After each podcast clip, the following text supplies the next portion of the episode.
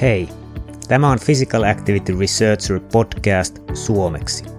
Vankka tiedepohja, käytännöllinen ote ja vieraina kovia asiantuntijoita. Aiheina liikuntaa, hyvinvointia ja terveyttä. Podcastin tarjoaa istumiseen ja aktiivisuuteen erikoistunut Fibion Oy. Terve vaan kaikille! Mun nimi on Olli Tikkanen ja me tullaan keskustelemaan sellaisesta asiasta kuin ihon sähkönjohtavuus ja siitä, miten ihmeessä iholta voidaan mitata tärkeää informaatiota liittyen henkiseen tilaan ja vaikkapa työuupumukseen.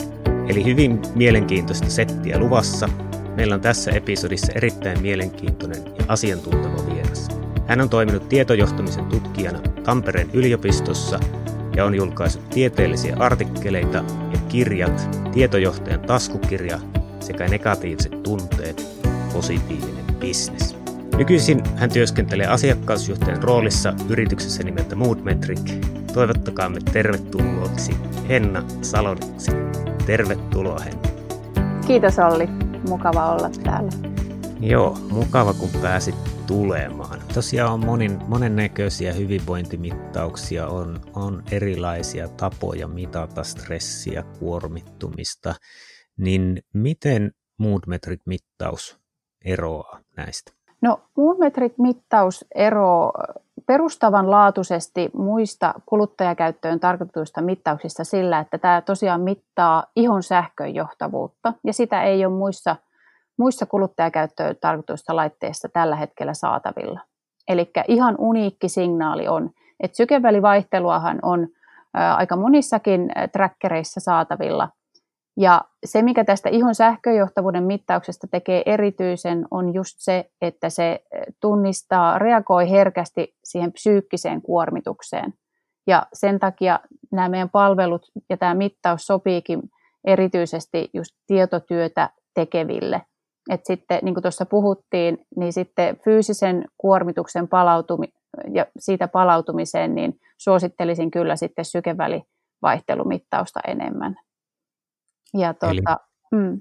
eli, eli palautumiseen suosittelisit sykevaihtelumittausta, mutta päivittäisen kuormitukseen ihon sähköjohtuvuutta ei, ei, oikein. Ei, vielä, joo. ei vaan niin kuin, että psyykkisen kuormituksen ja palautumisen tunnistamiseen tämä ihon sähköjohtavuuden mittaus on mun mielestä parempi. Ja sitten joo. taas, jos ollaan ensisijaisesti kiinnostuneita niin kuin fyysisen kuormituksen ja palautumisen tilasta, niin silloin mä valitsisin sykevälivaihtelu perustuvan mittauksen.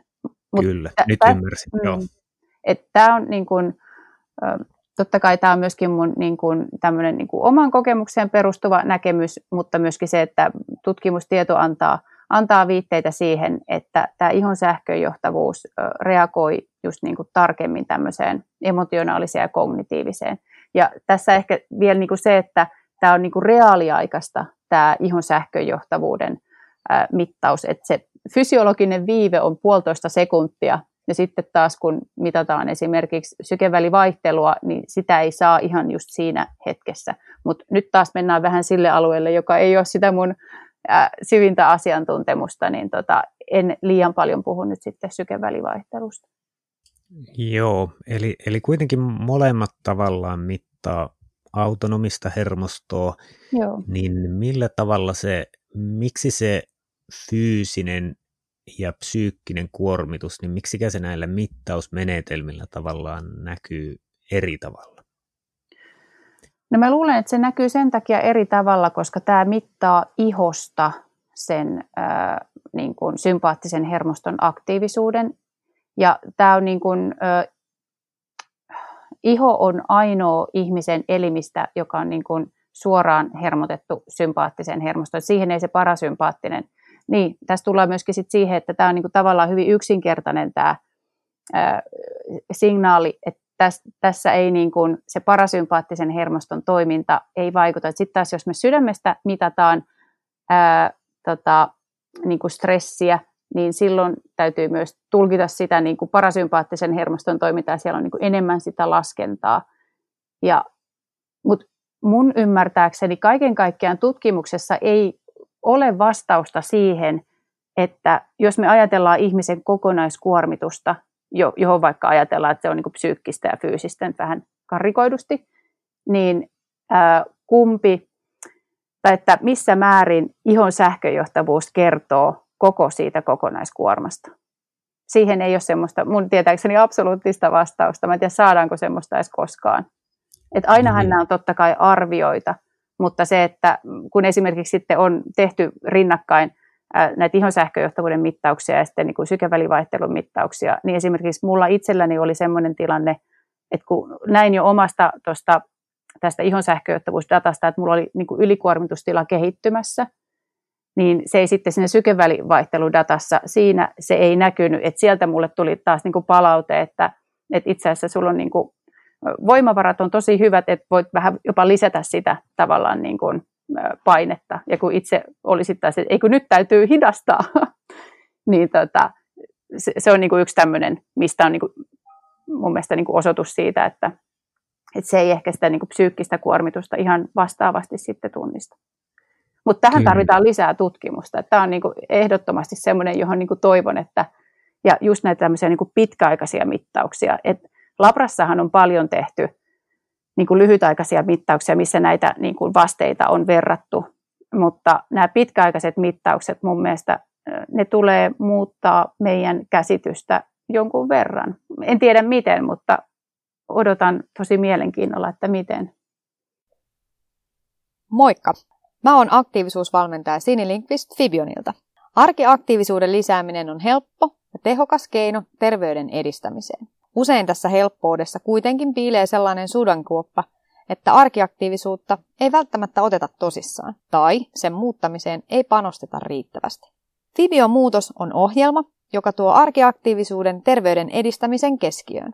Fibion applikaatio, Fibion mittaus ja asiantuntijoiden innostavat tietoiskut on puristettu kolmen viikon superinnostavaan Fibion muutosohjelmaan.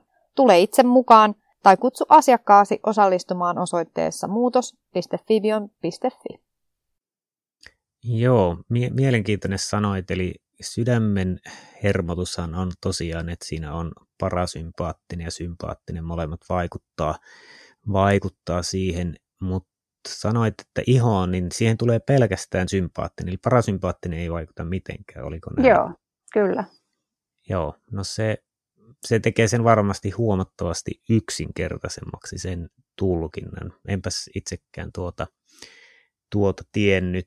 Joo, ja, ja... sitten jotenkin mä ehkä ajattelen vielä se, että siis tämä on nyt ihan vaan tämmöistä omaa spekulointia, mutta jos ajattelee vaikka niin kuin, äh, haastavia tilanteita, että jos vaikka, kun sä menet vaikka kanan lihalle, että tulee semmoinen, sehän ei ole vielä semmoinen välttämättä reaktio, jossa sydän hakkaa ihan hulluna ja niin kuin on semmoinen niin kuin ilmeinen stressireaktio, mutta just tämmöinen niin kuin, äh, hyvin herkät, tai niin kuin, miten mä nyt sen, no, vaikka ihon kanalihalle meneminen, niin se on mun mielestä semmoinen, just niin kuin, se kuvaa sitä niin kuin psyykkistä kuormitusta, kuin sitten taas se, että jos tule, sulle tulee semmoinen stressireaktio, että aivot sanoo, että no niin, nyt täytyy kohta juosta henkesi edestä, niin silloinhan sydän alkaa takomaan ja pumppaa verta sitten lihaksiin, ja, jotta on niin kuin oikeasti se toimintakyky tosi kova.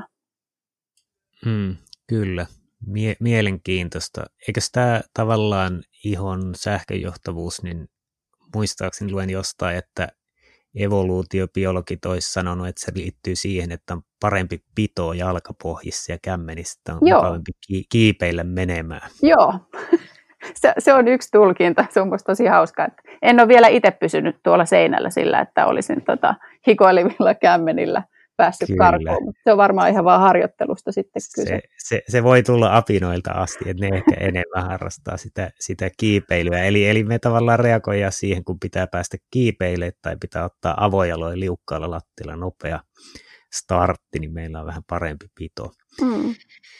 Pito sitten. Ja tuota, sanoit, että Moodmetric on ainut, mikä mittaa, mittaa tuota ihon sähköjohtavuutta, niin onko Oura siis sykevaihteluun perustuva. Mä en ole Joo. nähnyt muuta kuin heidän joitakin mainoksia vaan. Joo, Ourassa on muun muassa sykevälivaihtelu ja sitten tota, oliko näin, että siinä on siis, no kiihtyvyysanturit on ja tota, kehon lämpötilaa mittaa, mutta ihon sähköjohtavuutta ei, ei mittaa. Et sitten taas tuossa niin kun, meillä on tavallaan kilpailija tämän mittausmenetelmän puolella semmoinen kuin Empatica-ranneke. Se on italialainen, joka mittaa sekä sykevälivaihtelua että ihon sähköjohtavuutta. Mutta siellä he ei ole pystynyt ö, tekemään sellaista laitetta vielä, joka pystyisi saamaan sen signaalin luotettavasti liikkeessä. Et mä just olin itse asiassa yhteydessä yhteen yhdysvaltalaiseen tutkijaan, joka oli tehnyt tota, teho-osaston lääkäreillä stressitutkimusta ja siinä mitattiin, verrattiin just sykevälivaihtelua ja ihon sähköjohtavuutta. Ja sit siinä tutkimuksessa he ei niin kuin pystynyt raportoimaan näitä ihon sähköjohtavuuden tuloksia ja kysyin sitten, että mistä johtuu, että eikö, vaan niin kuin, eikö ne ollut mielenkiintoisia vai että oliko niin kuin siinä mittauksessa jotain häikkää. Sitten hän niin kuin vaan sanoi sitä, että, että eivät saaneet sitä signaalia kerättyä, että just sen, kun se rannelaite ei pysynyt paikallaan, niin tota, sen takia se niin kuin mittaus epäonnistui. Ja sen takia meillä on just tämä sormusmuoto, että mehän ei, sinänsä meille ei olisi väliä, että onko se nyt sormessa vai missä tämä mittaus, mutta kun tämä paras mittauskohta on juurikin se, missä on näitä ekriinisiä hikirauhasia, eli siellä on niin kuin paljon sitä niin kuin potentiaalista hikeä, mitä tulkita. Kyllä, eli tuosta tavallaan sanoit rannemittauksessa, että se liike aiheuttaa häiriötä, ja mitä tässä on nähnyt itse, niin vaikuttaa, että myös esimerkiksi niin kuin ranteesta mitattavaa sykkeeseen pakkanen vaikuttaisi, että se verenkierto varmasti heikkenee kovassa pakkasessa, kun pitää, pitää lämpöä, lämpöä tavallaan laittaa sisä, elimistön sisäosiin, että ei mm. kylmetetä liikaa, niin mitenkäs tämä ihon hik, hik, hikoilu tai sähköjohtavuus, niin vaikuttaako siihen ulkolämpötilaa? Miten tropiikki versus Suomen Pohjola? Vaikuttaa, ja toi on tosi mielenkiintoinen, mitä haluaisin päästä enemmän myös tutkimaan. Kun perehtyy ihon sähköjohtavuuden tutkimuksia tavallaan niin kuin menetelmän rajoitteisiin, niin siellä aina niin kuin sanotaan, että joo, että ilmankosteus ja, ja tota, vaikuttaa ja sitten niin kuin lämpötila. Et, et niin kuin, niin kuin parhaat tavallaan niin kuin mittaukset saadaan silloin, kun ollaan tämmöisellä niin kuin termoneutraalilla alueella, eli toisin sanoen tämmöisessä niin kuin, tavallaan niin kuin sisätöissä mittaus. Mutta tota, sitten se, mikä on niin kuin lähtenyt henkilökohtaisesti kiinnostamaan, on sit niin kuin se, että, että onko se kuitenkaan niin kuin mittausvirhe, koska se, että silloin kun me ollaan lämpimässä ilmassa, auringonpaisteessa, niin meidän stressitasot nousee näillä mittauksilla mitattuna, ja, mutta eikö se kerro siitä, että keho yrittää jäähdyttää itseänsä? Se on niin kuin siis, kuumuushan on keholle stressitila. Ja sitten taas päinvastaisesti silloin, kun me mennään kylmään ilmaan, niin se pintaveronkierto heikkenee, niin kuin sanoit, niin se menee sitten tavallaan ne, turvataan ne elintoiminnot, jotka on niin kuin tärkeitä. Mm-hmm. Eli, ja silloin stressitasot laskee. Ja ihan sama niin kuin tässä meidänkin sormuksessa, että kylmällä ilmalla niin voi olla, että sitä niin kuin kontaktia ei tule sitten ollenkaan, jos on ihan sormet jäässä. Mutta se, mitä niin kuin huomaan, on se, että silloin kun mä vaikka niin kuin ulkoilen, niin stressitasot laskee, että mit, mitä niin kuin viileämpi ilma on. Ja nythän on paljon huudossa, erityisesti biohakkereilla, tämä niin kuin kylmäkuuma altistus, joka itse, itsekin tykkään tosi paljon, eli sauna – avanto, sauna-avanto, niin tota, kyllä sillä on ollut vaikutusta, että vaikka siinä kyseisessä hetkessä niin kuin, tavallaan stressitaso on koholla, mutta sitten ne kyllä niin kuin laskee. Mutta niin. kylmä ilma, jos mä nyt vielä tavallaan niin kuin jatkan, että miksi esimerkiksi lapsia nukutetaan kylmässä ilmassa ulkona, niin kyllä he siellä niin kuin saa paremman unen ja väitän, että se stressitaso niin kuin ja kun puhutaan vaikka, että makuuhuoneen lämpötila kannattaa laskea. Mulla on itselläni ihan selkeä, että jos on liian kuuma makuuhuoneen lämpötila, niin sitten tota, en saa nukuttua niin hyvin ja näin poispäin.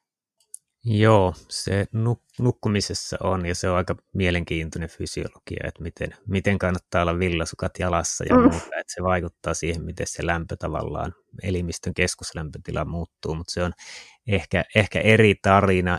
Joka tapauksessa vaikutti lämpötilamittaukseen miten tahansa, niin se ei ole kovin iso tekijä, koska suurin osa päivästä toimistotöistä kyllä. vietetään kyllä hyvin tasaisessa 22-24 asteen lämpötiloissa suurin piirtein Suomessa.